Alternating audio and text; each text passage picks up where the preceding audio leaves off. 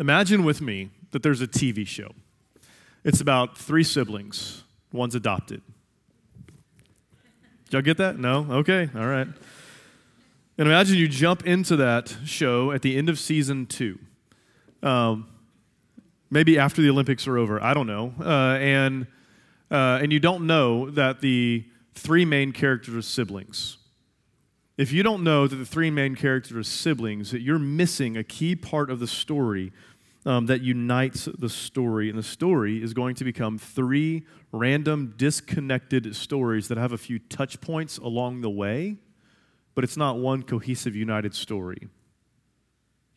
There are some passages in the Bible so central to our understanding of the Bible that without them, we're missing a piece of what unites the story. And the story of the Bible is going to become random, disconnected stories that have a few touch points along the way, but it's not one cohesive, united story.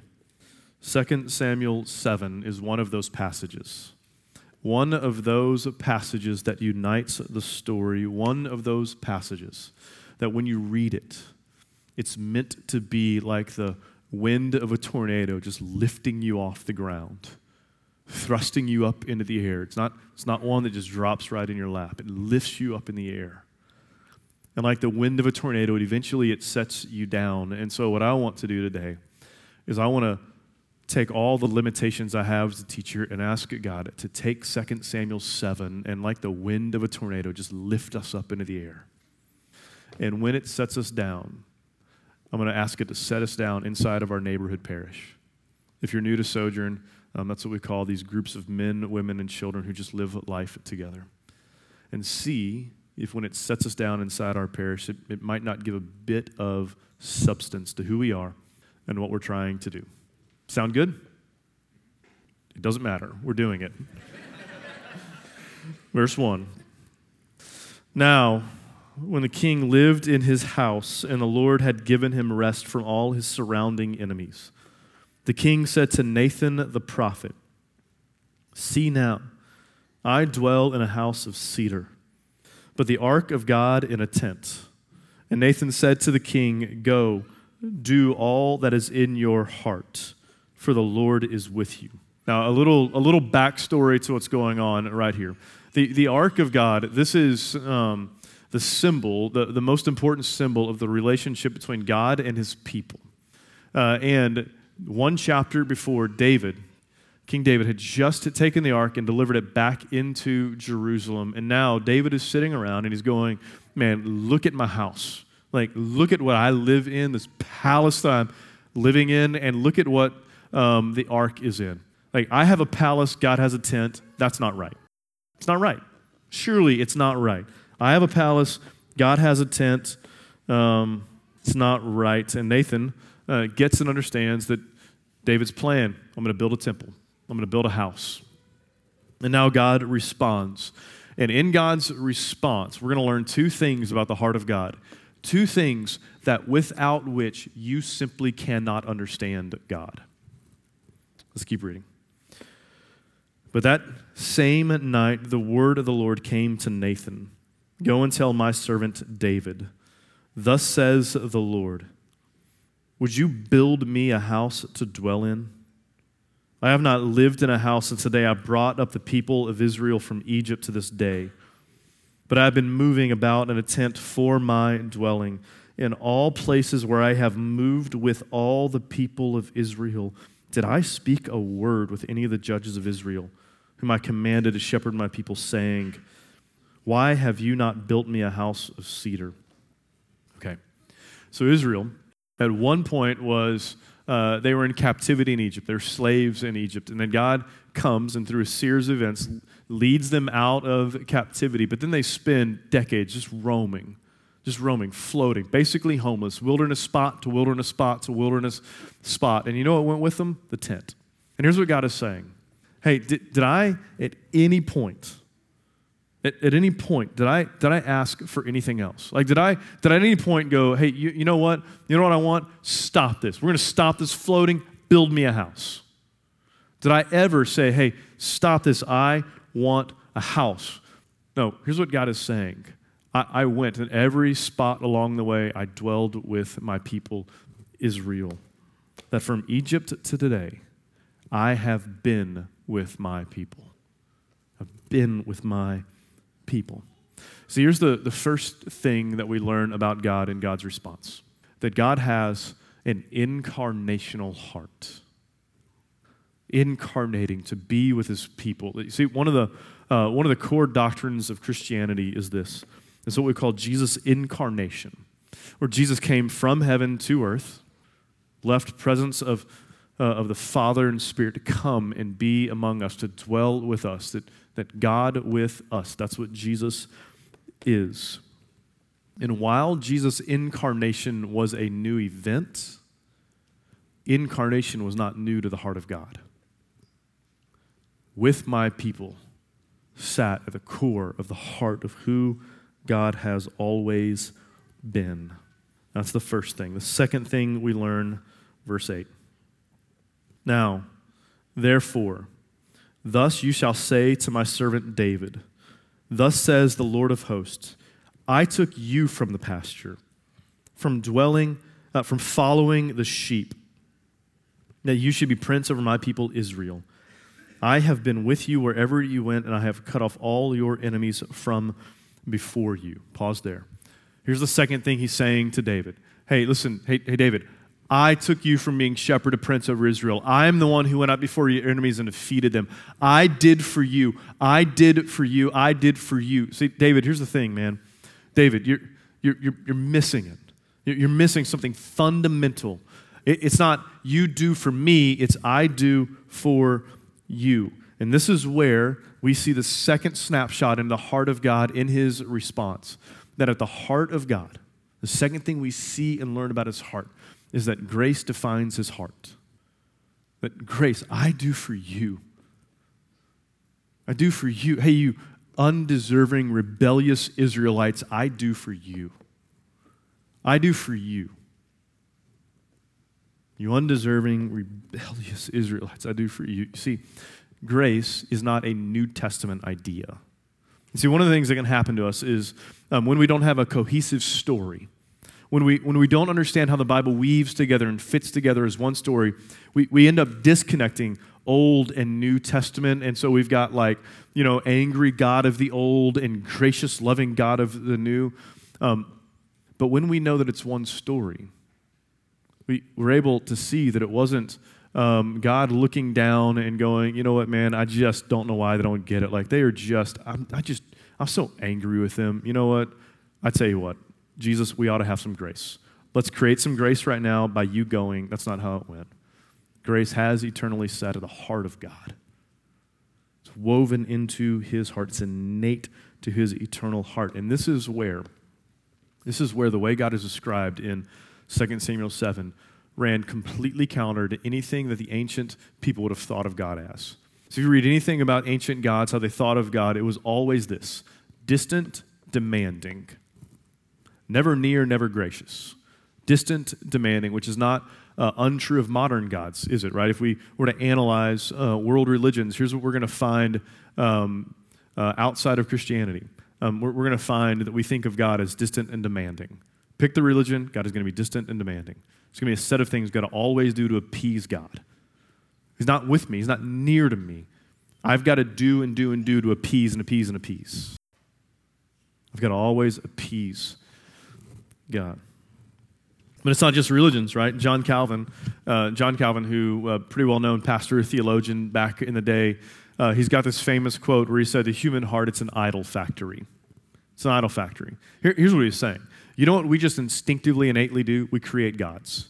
We create something that we're going to hold up and worship because we think it's going to give us life and meaning and hope and purpose, right? Carving images back in the day, but today we're not so much carving things out that we worship, but today it's a lot more like job, family, you fill in your blank, right? But here's what's going to happen.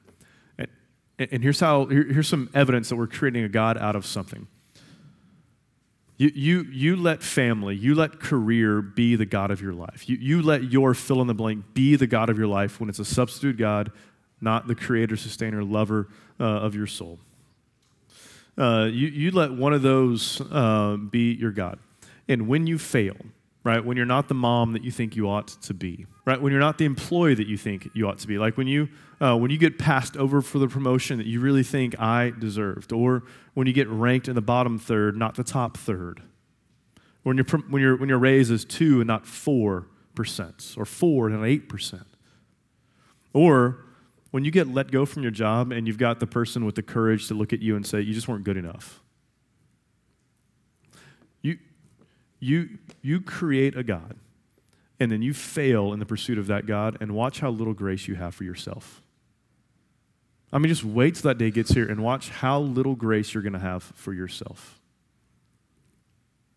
One way to know, am I creating a God out of something, is when you fail or when it fails at you, do you have any grace for yourself in the middle of it?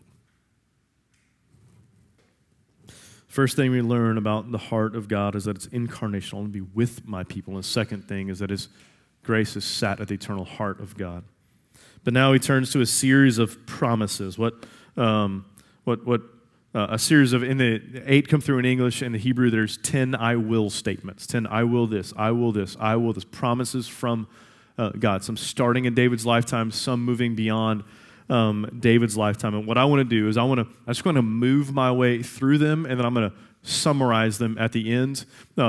Because I'm doing this with limited time, we have another sermon that we preached a couple of years ago that goes through in more detail. It was a really well-done sermon, not by me. I'm not complimenting my own sermons. That you can go back and find on our podcast. But let's jump in. Verse 9. And I will make for you a great name, like the name of the great ones of the earth. And I will appoint a place for my people Israel, and I will plant them, so they may dwell in their own place and be disturbed no more. Then violent men shall afflict them no more as formerly, from the time that I appointed judges over my people Israel. And I will give you rest from all your enemies. So he's coming to David and he's saying, hey, David, listen, you've been on the run long enough, man. I'm going to give you a name and a place and peace and rest. And this is echoing back. It's echoing back to promises God made to a man named Abraham, where in Genesis, God came to Abraham and said, hey, listen, I'm going to give you a great name. I'm going to make your name great. It's not disconnected, right? David and Abraham, not disconnected stories. This is the continuation, fruition of that story. Keep going. Moreover, the Lord declares to you that the Lord will make you a house. See, here's God's counteroffer to David. What was David's offer? Hey God, I'm gonna build you a house, man. Like you need a home. You're not gonna be homeless anymore. I'm taking it in my own hands. I'm gonna build you a house. And God is coming along, going, David, you're so cute, man. I mean, you're so cute. But I'm gonna build you a house. I'm gonna build you a house. You're not building me a house, David. I'm gonna build you a house. But here's the deal. David already has a house, right? That's David's problem. David's problem. I've got a beautiful mansion of a house, and God has a tent. David's already got a house. So what's he talking about? Great question. Let's keep reading. When your days are fulfilled and you lie down with your fathers, I will raise up your offspring after you, who shall come from your body, and I will establish his kingdom. See, the house that God is going to build for David moves well beyond the life of David. And the house that he's going to build for David is going to be this dynasty, a lineage, an offspring. It's not simply going to have cedar. It's going to have a family and a name. It's going to be a dynasty. But who is the offspring? Right? Is it Solomon? Is it David's boy who's going to build an actual temple? Is that what it's talking about? Is it talking about Solomon? Is it talking about someone else? Let's keep reading and find out. And he shall build a house for my name, and I will establish the throne of his kingdom forever. I will be to him a father, and he shall be to me a son. And when he commits iniquity, I will discipline him with the rod of men, with the stripes of the sons of men. But my steadfast love will not depart from him, as I took it from Saul, whom I put away from before you. In your house and your kingdom shall be made sure forever before me. Your throne shall be established forever. And so if I could summarize this, here's what I would say. God is coming to David and saying, hey, David, listen, I'm going to give you an eternal home with an eternal family where my steadfast love is experienced eternally. So this dynasty is going to be, this is what's going to come through your offspring.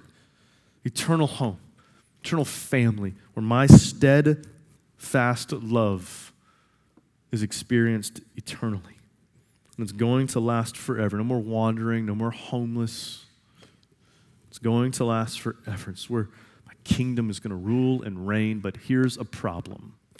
We have a problem in our text.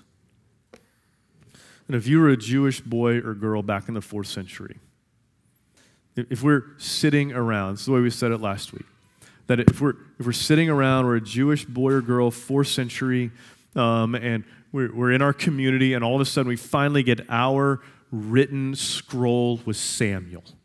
And it shows up, and we open it up, and we run off. It's our turn to read it. We go to the local reading tree, and we sit under the shade. And we're reading through. We're just flying through, fascinated with the story. When we hit this right here, we would say, that's not true. That's not true. We would go objectively, it's not true, right? Because Solomon, his boy, he built a temple. There was a throne. It was established, but it's not there anymore. And yeah, we maybe have built a temple again, but listen, our life doesn't look anything like what's described there. Planted? We're not planted. We don't have an eternal home. We're not experiencing family and the steadfast love of God. Our life today with our city in ruins doesn't look like steadfast love. This appears to be objectively not true. It appeared to be untrue. Until one day Jesus would leave his home with the Father. He would come from heaven to earth to create a new family where the steadfast love of God would be eternally experienced, where he would be the fullest expression of God's incarnational heart, and he would be the definition of God's grace. And you know how the book of Matthew opens up where Jesus comes, you know the first words? Son of Abraham, son of David. You don't know where 2 Samuel 7 finds its fulfillment. It finds it in Jesus, who on the cross. You see, if we go back to Samuel 7, it was when he commits iniquity. The thing is that Jesus didn't commit iniquity. There was no sin in his life, but on the cross, he became your iniquity. He became mine. And he died at the hands of men with rods. But 3 days later, he was resurrected from the grave where God would establish his eternal kingdom. And if we read the Gospels, we follow Jesus' life, you know how many times the word kingdom is used in the 4 Gospels, which draw out and describe the teachings and life of Jesus. You know how many times kingdom is talked about? You know how many times the word is used? I'll tell you, 126. 126. Jesus opening up, going, the kingdom of heaven is at hand, repent. It's at hand, repent. 126 times Jesus takes the 2 Samuel kingdom of God and says it's here. It's here. And then we keep going in the New Testament. This is what we're going to find. We're going to find out what the kingdom is and where the kingdom is lived and experienced. And if we wanted a verse that's going to zero us in and target us and tell us explicitly what it is, we would go to Revelation 1, verse 5, where it says, to him who loves us and has freed us from our sins by his blood and has made us a kingdom. I'll read it again. And has made us a kingdom, priest to his God and Father. To him be glory and dominion forever and ever. Amen. You want to know what makes the kingdom the kingdom? It's where the king reigns. And where does the king reign? He reigns in the church. You want to live out 2 Samuel 7. You live it out inside the church. That the church is meant to be and is that home where we experience family and we know the steadfast love of God.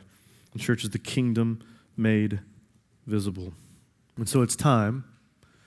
It's time for our tornado to set us down, to drop us back down to the ground and drop us inside what we call a neighborhood parish, a smaller group of men, women, and children who meet together weekly and live life together, ordinary, everyday life as the church. Because our parishes are lived expressions of the kingdom. That's what our parishes are, lived expressions of the kingdom of God. It's why the Bible is studied, but they're not a Bible study. It's why community is formed, but it's not a community group. They're a living embodiment of 2 Samuel 7, living as a reflection of God's incarnational heart where we can come and experience and find the grace of God. That's where you and I get to live on Tuesday and Wednesday and Thursday and Sunday evenings, the God with us. That's where we get to live God with us. So that you and I, people in this room who live our life not in a one-time need of the grace of God, but in need of constant reminders of the grace of God in our life, that we, you and I, functionally prone to forget the love of God for us. Like if I said, raise your hand in this room, if you just don't ever forget the love of God, not just for us, but for you. If you just said, man, I just don't wrestle with that. Like I just don't. Like I don't really need the grace and love. I don't battle with that. Like if I said that, I'm assuming nobody in here would raise their hand. You and I, prone to forget, we need the church to come around and be that home, that family, where we're reminded on a regular basis, day in and day out, of our need for God's grace and the fact that God is smiling on us. That in Christ, he's smiling on you. But here's the thing. Parishes aren't just for us. Parishes are also for our neighbors. That's why they're reflections of God's incarnational heart as they incarnate into the everyday, ordinary life of our neighbors so that our neighbors might step in to our parishes, not necessarily just on a Wednesday night or a Sunday night, but over a meal on a Friday night at a restaurant, preferably Amelatina. We're on a Saturday morning family coffee run, where they would step in and see God's grace, love on display, the love that they live their life in desperate need of, the love that you live your life on desperate need of, to come and experience God's grace. And so what's the action plan, Brandon? Like what do we do with this? Well, let me try to just give two. I mean, we probably could do hundreds, but I'm going to give two. One. Extend the grace of God found in God's kingdom to someone that you don't want to. When people hurt us, when they wrong us, when they attack, when they, uppercut over whatever, and we need to extend God's grace to somebody else. When we like that person, right? When we want to, it's easy. But who in here doesn't know what it's like to have to need to extend grace to somebody they don't want to extend grace to? No, am I the only one? Sorry, that was awkward and I'm uncomfortable now. Extend the grace of God to somebody that you don't want to. Second, our neighborhood parishes. Here you go. Throw a block party. Throw a block party. Invite all your neighbors to come and party and have a good time and grill and become friends with them. Make friends with your neighbors. So in your friendship with your neighbors, they might be drawn in. That you might build a relationship with them. And then you might draw them and expose them to the Christian community or life inside the kingdom, if you will. And then maybe in word and deed, we might declare the gospel of the kingdom to them. Throw a block party. Because let me tell you what else parishes are. They're a living foretaste of the day that is to come when God says, I'm going to come and I'm going to dwell with my people. At the end of the story, Revelation 20, 21, 22, God says, I'm going to be with you. Our parishes are living foretaste on Tuesday of the day that is to come. And do you know how the Bible ends? You know how the Bible ends? 5 verses to go in the Bible. I mean, it's about to get wrapped up. You've read from the beginning to the end. It's been a long afternoon. You've made it to the end. You've got 5 verses to go. And you know what it says about Jesus? You know what it calls him? Descendant of David.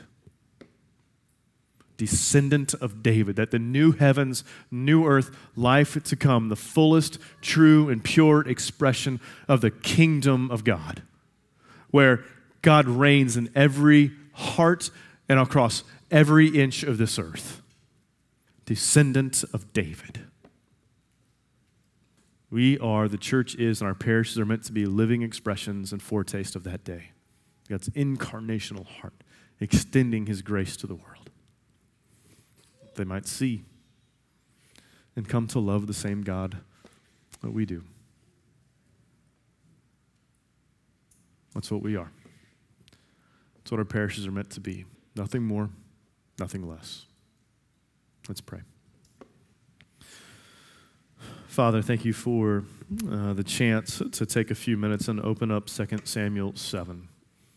The chance to see how your story, your redemptive story that you've made known in the Scriptures weaves it together as you have come and you're establishing your kingdom.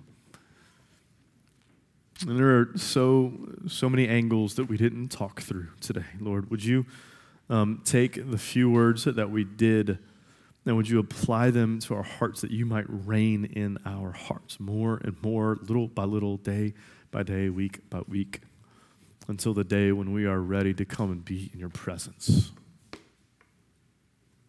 We ask for that, and we ask for it in Christ's name. Amen. Amen.